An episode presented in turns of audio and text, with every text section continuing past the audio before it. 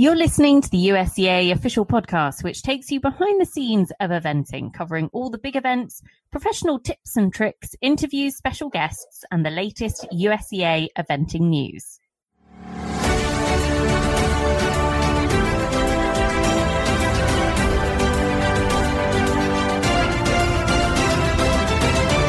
Welcome to the USEA official podcast, and it is the 2023 preview show for you listeners because the season is very nearly upon us. And we've got a slightly new look to the team that is going to be looking forward to the year because I'm delighted to welcome our brand new USEA president, Lou Leslie. It is so good to have you on the show. Thank you. We're looking forward to hearing your story my story what part of my story? It's a long story. What part do you want to hear? Oh we'll pick a few chapters out and don't worry at all because any chapters we don't get to i'm sure we will pick at them throughout the next three years. Uh, we've plenty of time but uh, we're going to get a bit more information about your background and kind of what your hopes and aims are for the next three years. Um also on the show it has been ages since we've had him on the podcast. We've missed you rob burk. How are you I was beginning to think that I had embarrassed myself and wasn't allowed on the podcast anymore. So I'm really comforted to know that I'm allowed back on. Never, never, Rob, never. Um, it's the joy of the edit. No, it's absolutely fine. You're actually very well. You're very, very good. We rarely need to ever edit anything you say, so we're good. Well, thank you. Thank you. Um, look, it is always the start of the season there's that kind of frisson of excitement the hopes are all alive. We've got a an action packed event calendar laid out in front of us and we're all sort of looking at where we're going to go and who we're looking forward to seeing and everything else. Um, we're going to come on to that in a moment. Lou i wanted to start with a little bit more about you. So maybe you could just introduce yourself to the USEA listeners and kind of give us a bit of backstory on where your love of eventing came from and how, fast forward a few years, that's found you as president of the USEA. Uh, well, it's been a long road um, towards being president of the USEA because I've actually been involved with eventing for over 30 years um, with um, committees and different groups that I was working with. Uh, where did my love of eventing first start? Um, just out of college when I realized I couldn't um, afford showing hunter jumpers at the level that I wanted to show at.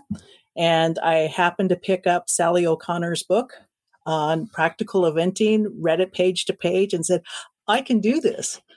And so I practiced a dressage chest and I entered my first event all on my own at Morven, uh, what is it, Meadows of Moorpark in California. And I, my first horse trial was at training and I galloped up the hill, galloped down the hill, did a few jumps, did a few circles. Um, and what struck me when I was there is that I absolutely didn't know what I was doing, but everybody around me helped me to do what I needed to do to to finish it. So, There's a really good chance that I was competing at that same event. If it were seriously Meadows and of Moorpark 30 years ago, yeah, I was there probably.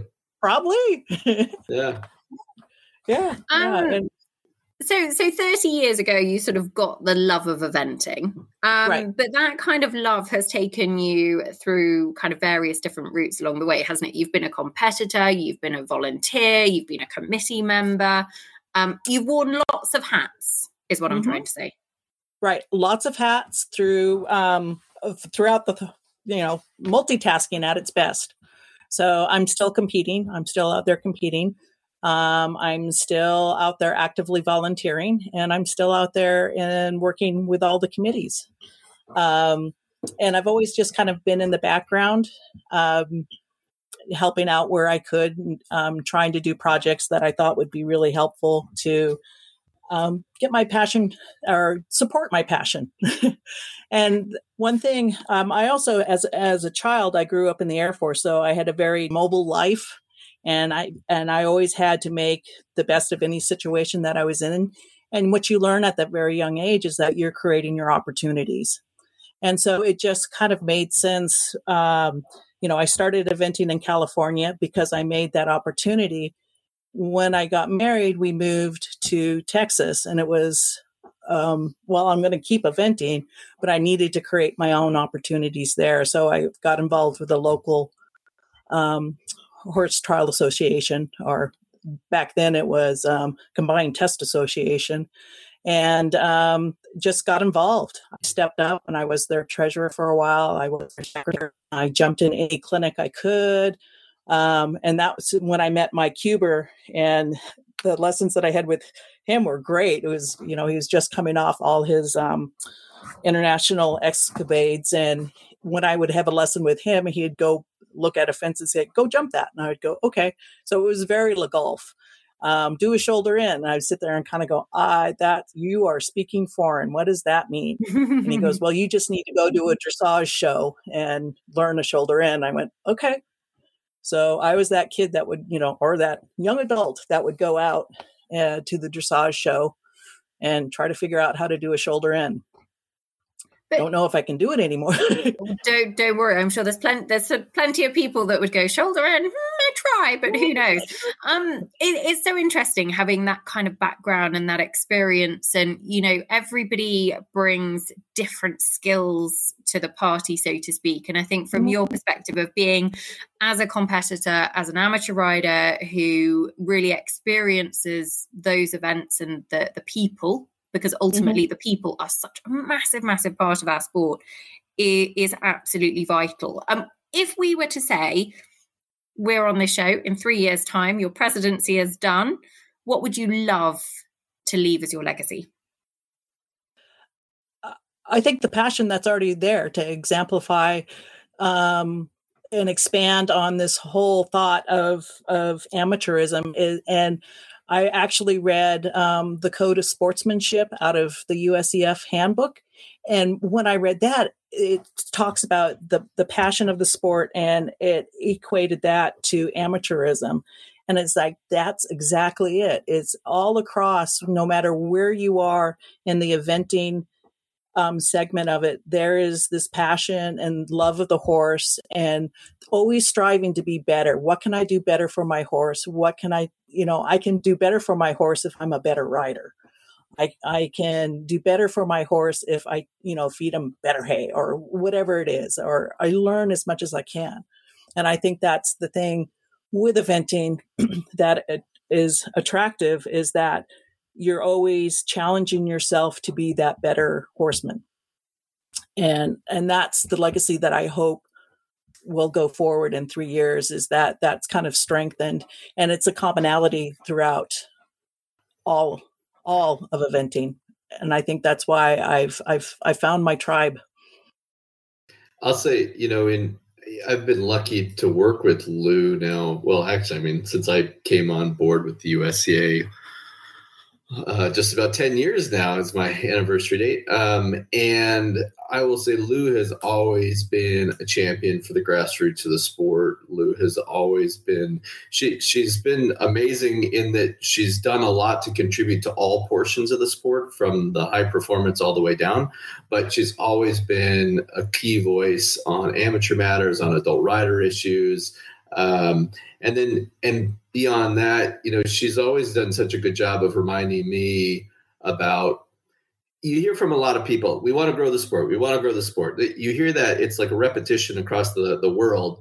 But one thing that lou's always reminded us is yeah but you got to take care of the folks who are in it as well right? You've got to make sure that as an association we're we're doing the best for the members that are in it that we're all we're not always striving for the next person we're continuing to work for the the ones that are involved. So um yeah i'm super excited to to to have my new teammate here for the next three years.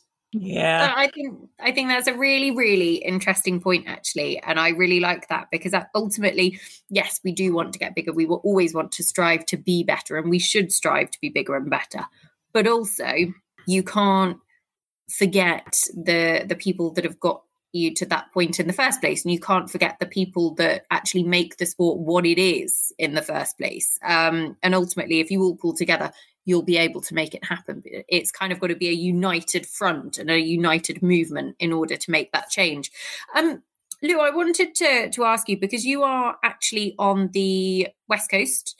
Um, we've got three time zones going on here, listeners. I mean, my mental maths. I double checked the clock in my um, iPhone app about fifty million times, going, "Oh, West Coast, East Coast, UK time." No idea. Anyway, we pulled it off. Um, yep. But you're sort of north west of the country. And it's been a little while since we've had um, a, a, president of the USEA from the, the, western side of the country. I think 9 mm. years or so, but we certainly have had them in the past. And I, I think it again brings a really nice dynamic because you obviously have a huge amount of experience and knowledge of events in your area. Um, mm-hmm. But that kind of mix that we've seen across the presidency is key. What um, for you from in terms of the whole geographical setup right. of the US. How do you plan on tackling it? Because I understand you've got quite a cool challenge. Rob let the cat out of the bag when we were talking oh, recording. And so yes. I'm going to get you to put it out there now because if you okay. say it on the first podcast, you can't back out. Well, so that there there is the Mississippi River is a great dividing line between the east side of eventing and the west coast of eventing. Um, out in the west west coast, um, our horse trials last over a couple of days, and we travel far distance. A short, uh, I would say, an average um, trailer drive to a show for me is about maybe ten hours. So yeah, it's, it's for me to go to in my area for me to go to Rebecca Farm. That that's a twelve hour haul with a horse trailer. When we go to a show, you're there for a couple of days and you set up the teepee tent, and um, you don't want to take it down. But it sets a, a dynamic that you also get to know who your tribal members are there at the show. And um, that is one thing that has kind of lent to the community that's up here in the Northwest is that um, we we have a good time at the show. You know, some of my best friends um, live in Idaho, and I I see them you know seven times a year, and we have a really good time. We cheer each other on. Um, and it it creates quite a um, a dynamic community that's out there, and that's my experience at the local level of eventing. So, but my challenge is is that if if I am going to be a good president representing as much of the base as I can, I need to experience East Coast eventing. And actually, I need to experience eventing in 10 areas. And I have experienced them in four so far. So six, seven, let's see, nine, and 10 are the areas that I've actually competed at prelim and above in. So, what I. I have six more to go. So that's what, in three years' time, maybe hopefully this year, I will get it done. Um, I'm going to start in Florida and move up, move up the areas, or I'll start in area one and and just tick off the boxes and experience what it's really like to show um, an event in those different areas. So I have a better perspective when I'm making my decisions. That's amazing. Um, can I ask who is your partner in crime? Introduce us to your horse or horses. Uh, oh, Rob? Oh, I call I mean, Rob, Rob is obviously your partner in crime, and we're going to come on. Don't think I've forgotten the Thelma comment. We're going to come on to that in a minute. Um, you don't get away that lightly, Rob. But um, yeah, uh, tell us about your horse. Okay, so I have two horses, and the the first one is uh, Souvenir, he is a 14. He's 14 now. He is a seven. I stopped sticking him at 17 hands. He's an Irish sport horse that um, I actually saw when I went to Burghley as a tourist. And he was in the four year old class and he didn't okay. make the top 10. And so he promptly had a for sale sticker on him.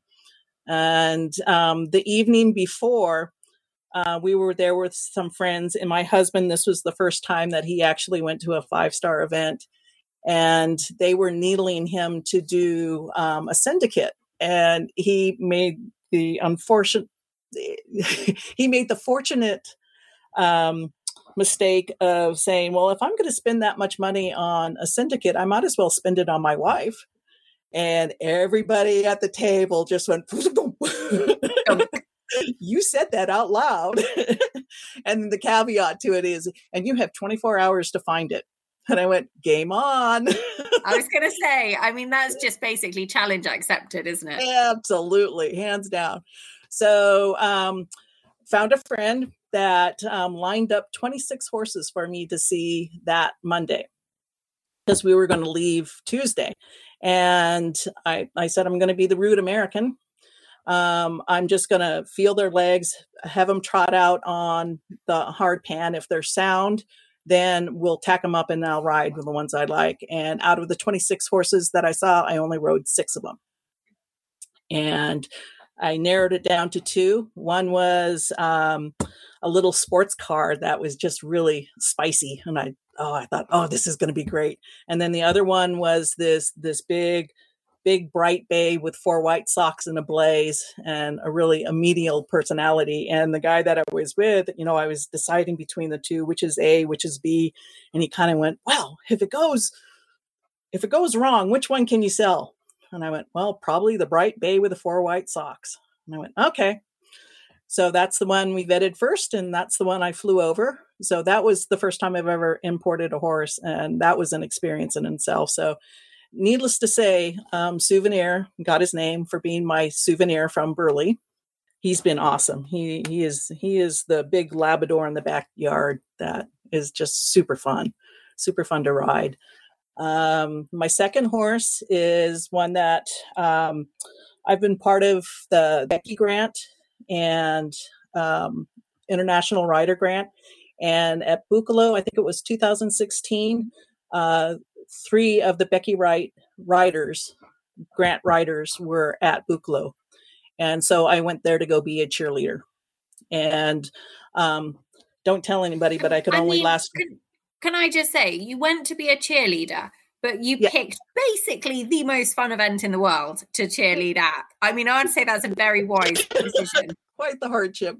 But uh, needless to say, I could only last a day of dressage. So don't tell anybody that one. So I had a, a day of dressage and I rented a car and I drove up to Germany to um, an acquaintance there. And he was showing me um, some horses. And one of my good friends, um, from the Northwest, Jean Moyer, had bought this horse as a yearling.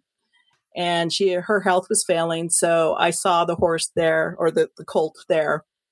And I took a picture of it and I sent it back to him. And her husband, Jim Moyer, um, when I came back and showed the pictures, pulled me aside and goes, You do know that horse is for sale. And I went, Oh, okay.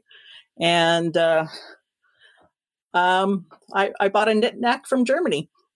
So how so old that, was he when you bought him? He he was two. Okay, so you've broken him just, in and produced him. No, no. I um since I was showing souvenir at um, prelim, um, I left him there to be backed, and then I flew him over as a three year old. Okay. Um, and so I started showing him as a four and a five year old. Okay, um, but cool yeah but it, they're they're two different horses. A souvenir is um just this this steady eddie just super he's he's the big irish guy in the back of the pub telling you the funniest jokes in the world. He's he is a character. And nick is um he's he's very german. He's all he's all business with a little bit of spice there. So they're com- they're completely different horses and i just adore both of them um, before we go on, you also have quite possibly the coolest, the coolest pet I think I've come across. And when we were going to record, um, I think we were going to record a few days ago or last week, uh, we rescheduled because said pet had been um, making a little bit of a nuisance of themselves, introduces to an animal that basically I feel that me and the USEA listenership are going to become quite familiar with over the next three years. Because I mean, not everybody can say they have a micro donkey. Yes, yes, yes, as yeah, um, that's Portia, um, and she she was our COVID purchase. So um, just as COVID was locking down, I had my college freshman son in the dining room studying away. I had my husband upstairs in his makeshift office and I was downstairs in my office surfing away on on the computer and I just was, you know, yeah, what's out there? And I came across this website for micro mini donkeys. And I'm looking at these, they're cute, they're adorable, especially when they're little foals. And I'm looking at this kind of going, oh, okay. And just keep scrolling away. And my son walks in the room and he kind of goes, What's that? And I go, It's a micro mini donkey, and they're in Monroe.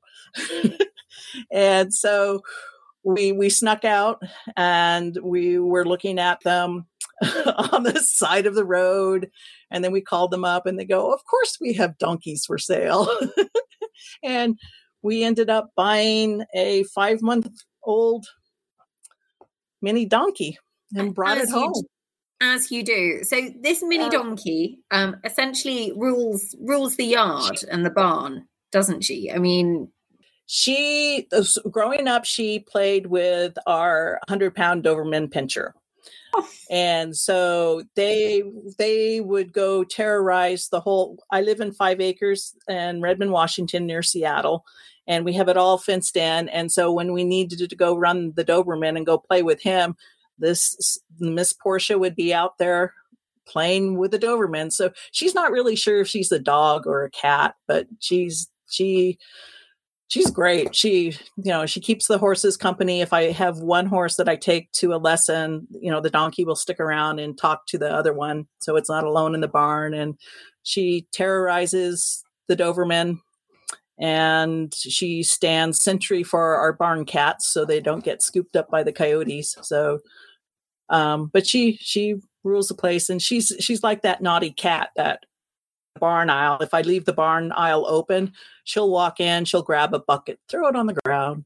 Um, the day of that we're the first day that we're supposed to have the conference or the um, this podcast, um, I accidentally left the tack room door open, and so she walked in there, and you know she pulled the saddle down, and then she thought it was really fun if she would get my had this basket full of cleaned leg wraps and, and and she just picked up a couple of them and ran down the barn aisle. So it looked like my whole barn aisle was strewn with teepee that you used to do in high school. amazing, amazing. Okay, we are going to have a segment on the show whenever you're on Tales of Portia. Um, so stay tuned, listeners. Um, Thelma. Rob. Tell me more. Tell us where this has come from. And I mean, it suits you, but it's. I feel so, like this is going to stick.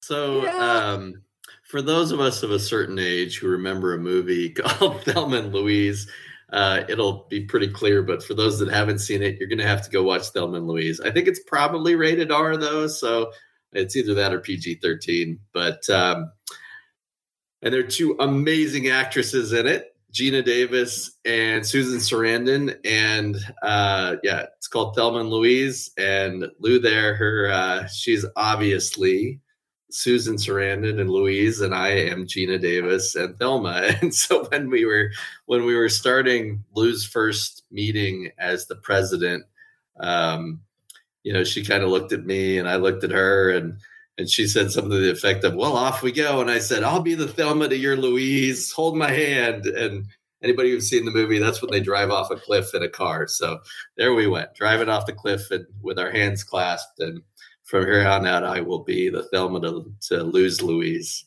Leading yeah. from the front, um, like it a lot. Okay, let's look forward to 2023 because we have got a, an exciting year ahead of us. Um, it always feels the year before an Olympics, uh, so that sort of year in the cycle, feels like it's the opportunity for people to really make their mark because this is when they really want to be grabbing the eye of the selectors. There's obviously a Pan American Games to look forward to as well.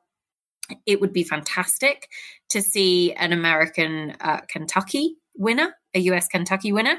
Um, but I guess from from the the perspective of this show there are so many different things we could talk about. So what i have done is set a couple of different categories and i'm going to kind of throw them out at you um, and we can discuss and debate as we go. Uh, my first one is actually going to be who will win a five star in 2023 could be it could be Kentucky, it could be Maryland, it could be one of the other five stars around the world. Could be Adelaide is back this year as well. Actually, we've got the the kind of triple whammy listeners. We've got Adelaide, Kentucky badminton in a three week run, um, which is going to be very very fun.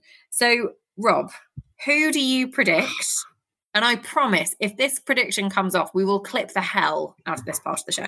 Right. Who would you? Who do you think is going to win a five star this year? I am going to. I, I think this is. Oh boy, I think this is a safe bet.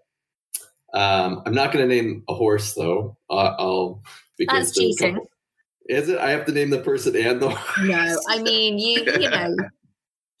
okay, I will say I'm going to go with Will Coleman. I think. Will Coleman is a solid, solid bet. Um, we just got finished uh, uh, celebrating Will at the U.S. Uh, Equestrian Federation annual convention for his accomplishments on um, off the record and Don Dante. So I'm going with what I'm considering a safe bet. It'll be Will. Now, where uh, and on which one? I'm going to say it'll be either on Don Dante or off the record. And I'm going to go with um, one of the Europeans, actually. Um, okay. Yeah, I'm gonna, but I'm I'm gonna have to think about which one. I don't know right now. Okay, okay. Well, we'll give you that. Um, I am going to. I am actually going to say that I'm going to go to the lady that we had on the podcast a few episodes ago. Uh, Tamie Smith was a it, or is a very very very determined competitor. And she was pretty candid on the show. She was it was actually a, a q&a show where she was asking your questions listeners. And it was really interesting to get an insight into kind of her plans and her hopes for the next kind of six 12 months and obviously going into next year when, with the paris olympic games in mind. But Mai Baum is going to Kentucky. If anybody can get down into the early 20s, now we don't know if uh, Michael Jung is going to bring FischerChipmunk back to Kentucky. We don't know if the likes of Yas Ingham or, um, hey, we could even see a Laura Collett. I think Laura Collett will take London 52 to badminton, but there's a few others on the radar that I've heard a few whispers about. We could see some very low numbers in the first phase. Mai Baum, though, is one that can mix it with the best of them. So I'm actually going to say, I'm going to put it out there now. Tamie Smith, Mai Baum, win Kentucky this spring. Now the crowd goes wild. Yeah. Um, Lou, how about you? Oh, I'm new to this game. Um, Don't worry, uh, none of none of us rarely get it right. I mean, okay. it's all it's all fun and games. It's fine. Okay, so so if, if I'm going to play this game, I would I would have to agree with both of you, but I'll even go more specific. I think Tamie is going to be in in that top lead at Rolex, and I think Coleman is going to be in the top top place at Maryland, and then I think I think. I, I think we need to go to the sleeper there. I think Dutton's going to be in here in the hunt somewhere. I think he's he's gonna He, it feels like Philip Dutton hasn't been at the top of a sort of a big, big podium. I know. I think he's quietly, while. yeah, I think he's quietly working behind the scenes saying, I, I got this. I got yeah, this. Watch this. Yeah. Hold my beer.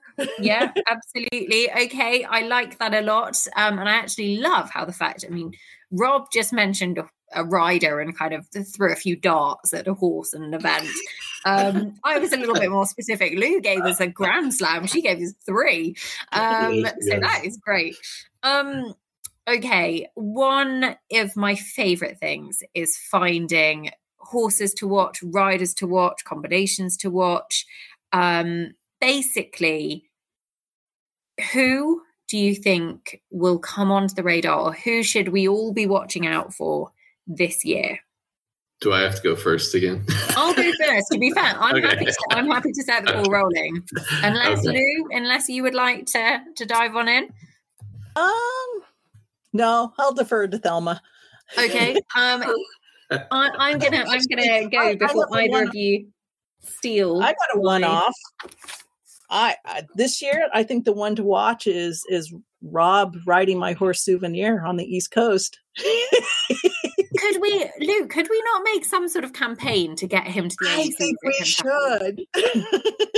I mean, Rob, there is absolutely this could happen. Rob's dog is barking manically in the background. So he's put himself on mute. He's looking at the camera. He's shaking his head, thinking, oh my goodness, I can't even defend myself. Um, the dog's obviously agreeing with us. Rob, come on, we can make this happen, surely. Rob is not one to watch. It's the exact opposite. Rob is one not to watch. If if by some slim chance Lou talks me into getting out there on Oak, who's an amazing horse, by the way. I, I really am a big fan of his. Um, yeah, don't watch. oh, we will be, Rob. We're going to do oh, like podcast diaries. We're going to follow your. We'll get you cheerleaders. You know, that horse, that horse is coming on the East Coast. give me, give me several months of of a fitness regimen before that happens. Because even though Oak can carry him around, carry me around, I don't want to do that to him. Um, I think that I think this would be brilliant. I think we could totally make it happen and listeners watch this space. A little bit of peer pressure always comes in handy. So feel free to send Rob a sly old message and say, We're looking forward to your Kentucky debut. Um, we can it can be Hors Concours, it can be HC. So you don't have to actually be competitive if there are rules. There could be rules, I don't know, um, that say you can't. Who knows? Maybe you made that up. You'll be writing a rule into the rule book, won't you? I will not. Yeah, no exactly. CEOs. no CEOs allowed. Um, okay my my sort of thing to watch this year or person to watch this year and you probably are going to say that is a bit cheeky and i can't have this one but just hear me out because um, caroline martin I think has had a pretty quiet few seasons over the last few years. She had that brilliant win with The Apprentice and sort of made the step up to five star level. Um, she won the four star at Carolina a few years ago. I mean, I think we're probably going back to sort of 2017, 2016, something like that. Um, stepped up to five star, had a good amount of five star horsepower. Then she sort of took a step back from, or didn't have as many horses at the very, very top level as she concentrated on building her sales business and everything else. Then she probably disappeared a little bit more off the radar of you guys last year because she came over to England and was based first with Andrew Nicholson, then with Pippa Funnell. Um, and the horses that she had, listeners, were just absolutely incredible. I don't think I saw her on a horse that I didn't kind of do a double take at and think, oh my God, that is really, really smart. Um, Pippa spoke very, very highly of her.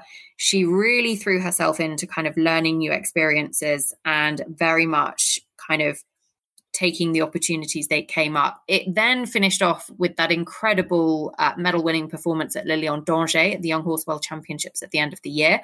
Um, she's got a really, really smart team of horses. And there's the HSH Blake, HSH um, Connor.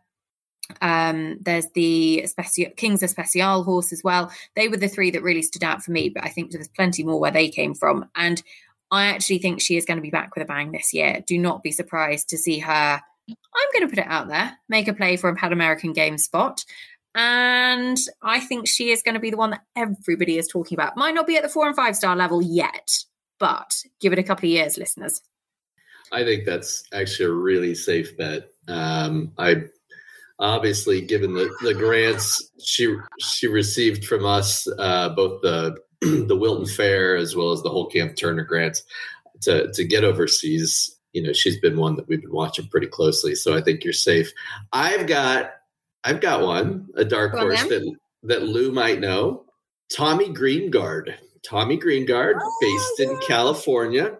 Tommy is maybe not a household name for some people, but he became a household name for me at the American Eventing Championships when he won three of the of the divisions um, intermediate training horse and novice horse. Tommy is a lovely rider, and uh, quite honestly, I think we're just going to hear more and more and more about Tommy. Mm-hmm. Um, so super excited about his his potential this upcoming year. Um, I will say, I also I wanted to pick out a, a, at least one rider from the EA 21, our, our new eventing athletes under 21 program. Um, but Kate Loki specifically told me I was not allowed to pick one rider because there were so many good ones. So, so I'm sticking with Tommy. I think Tommy's a safe bet. That's a good shout. Lou, how about you? I'm going to have to stay on the West Coast too, just because, um, just because I'm from the West Coast, and I, I think the sleeper out there, uh, you know, Tamie's not a sleeper. We know that she's going to be a force to be reckoned with, but I think the sleeper out there is James Alliston. Yes. Yeah, no, you actually, that is a very, very, very good shout. And the Alliston's totally cleaned up at the AECs in the mm-hmm. the advanced um, national championships this year. And I would be very much looking forward to seeing the kind of horsepower that I think they'll bring out. Um, a good team of horses, probably Kentucky bound. And mm-hmm. yeah, I think that's a great shout. Yeah. Um, I like that a lot. Uh, what are we most looking forward to this year because there's so many different things to kind of consider isn't there? There's you know the the big five stars the, the aecs the intercollegiate championships. Um, i would just say dee isn't on this recording david byrne from EquiRatings who is basically auburn's biggest cheerleader but i'm just putting a little sneaky shout out uh, that he would have put them up as his ones to watch. Um, but there's so much isn't there in the calendar? So rob what are you most looking forward to in 2023 so we we kind of finished up the year here on a grassroots sense with a classic series event. So our classic three day, um, the traditional three day that we run here in the states, we finished off with a really strong few events, and and here local to me, Waredaca Horse Trials. They had, I think it was like over hundred people, and for the classic series, for those that aren't familiar, it runs the traditional long format and roads and tracks that were all in the book that Lou talked about getting her passionate about the sport. Um, but we also turned it into this big educational activity where experts uh, come in and talk to you about um, how to properly train, condition, pre- condition, prepare for the competition. Um, I am honestly super excited for the continued growth of that program. Um, and it's just something so unique to us now in the states that we we keep running these and they seem like really good strong foundational programs for both and and year end goals um, for our especially for our young riders and adult riders um, as they're coming up. For me it's a really interesting one in so much as the the kind of the classics program and that format the long format the traditional format. Actually lou said at the top of the show horsemanship. You know, that for yeah. her is one of those key aims. And I think those kind of programs actually really empower people to learn more and to understand things a little bit more and probably at times go out of their comfort zone, but actually in a way that they just expand their education um, and yeah. enjoyment ultimately. And I think it's a whole different challenge. Um, so, yeah, agree completely. Um, Lou, how about you? Well, well, there's two things. Uh, you know, program wise, I think what I'm looking forward to is the first complete um, year that we have all of the revamps that have gone on on the eventing coaching program, the ECP program. Um, the the workshops are starting to roll out, um, and they have a wonderful new um, book that they've done um, with the standards of what to expect at each level. Um, it's just it's an encyclopedia of event of American eventing knowledge that I'm just really excited to have that in fruition and being applied uh, all across the nation. So that that is that one expanding your horizons and and getting better, being that better horseman is is integral to that program and they have a lot of buy-in. You know it's just not the the workshops that you go to now that you're lectured to on the one way to do it. You're actually participating and you're evolving your own teaching style and with the foundations of knowledge that are there. So it's that's really exciting. So that's program wise that's it's that's what i'm looking forward to see that really take a good firm foothold in 2023 um, i would say on the other end of it, an actual competition that I'm really excited to see uh, is um, the AECs going back to Kentucky with the adult team championships there. And Rob Burk. And Rob Burk, yeah. Yeah. Rob Burk on a team. There's, there's a much there is a much better chance that uh, Amy Burk, Dr. Amy Burk, might be competing, but uh, Rob Burk's slim. we can have a Burk team. It'd be we fine. Can, we can do Yeah. that. we can have that challenge. But yeah, the the um, adult team challenge championships that are held within the AECs, um, I am really looking forward to that because that little competition means so much um, to the adult amateurs and the grassroots. Um, it's their Olympics. Um, it's they get to share their passion with you know fellow people on their team, and they get to be competitive. Um, and it's just a lot of fun. Um, and for me, watching all those people have such a great time. We had it uh, this year. I was watching it at Rebecca Farm, and they had their own little stabling area. They were all just having a, a blast, and and they were really um, just enjoying enjoying eventing. That's what we like to see, though, isn't it? And I think that, you know, being able to go to places like Rebecca Farmer and places like Kentucky that are really quite special in eventing and kind of all of that history and heritage and being part of that, no matter what level you're competing at, is very, very cool. Um, I am going to stick with my kind of I'm going to go a little bit away from the kind of things you guys have said. Basically, I'm going to stick with my ones to watch. This is because the year before the Olympics, coming back to that angle again, huge rebuilding of the US team over the last few years, that team silver in Pratoni, and that, you know, it just feels like momentum is building totally in the right direction. Um, Bobby Costello and his team are really going to be looking to cement that partnership throughout this year. And obviously, there isn't a World Championships or an Olympic Championships. There is a Pan American Games. And I actually think having got that qualifying ticket in the bag, which the last time we had the Pan Am Games was not in the bag, um, will mean that actually they can afford to be a little bit riskier, perhaps. They can afford to be a little bit more forward thinking with the team that they send to the Pan Am Games. And therefore, I think we're going to see some real superstars. We're going to uncover some absolutely incredible horses. Um, and, and that's not to take anything away from the likes of, you know, Boyd and Tsetserleg when they won the the individual gold at the Pan Am's back in what 2019, I think it was now. You know, absolutely fantastic. But Tsetserleg was a five star horse. We already knew he was brilliant. So I think this year we're going to see some new names, some new horses, some new faces, perhaps, and that is going to prove very exciting. But it also means that. Um, you know, we could see some of those other big five star campaigners maybe come over to Burghley, maybe go over to Pau. Obviously, we've got Maryland at the end of the year. So basically, I'm very excited to see what strength and depth we've got in US eventing coming through.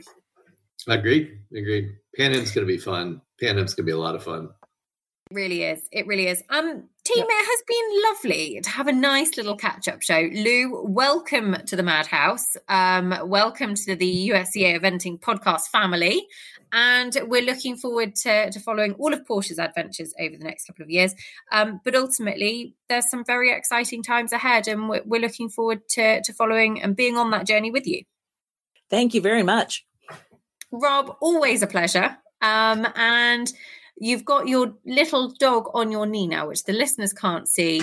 Um, she's got a headset on. She's basically the the impromptu fourth team member of the podcast today.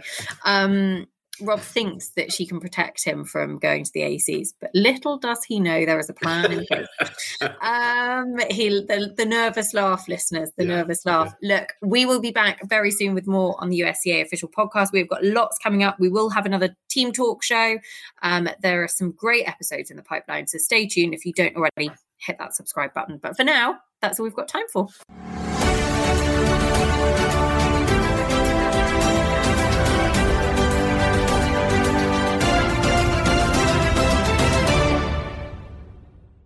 Thanks for listening to the USEA official podcast. If you have any suggestions or feedback, then we would love to hear from you. Get in touch through any of our social media platforms at US Eventing, and don't forget to subscribe on your preferred podcast platform to make sure you don't miss an episode.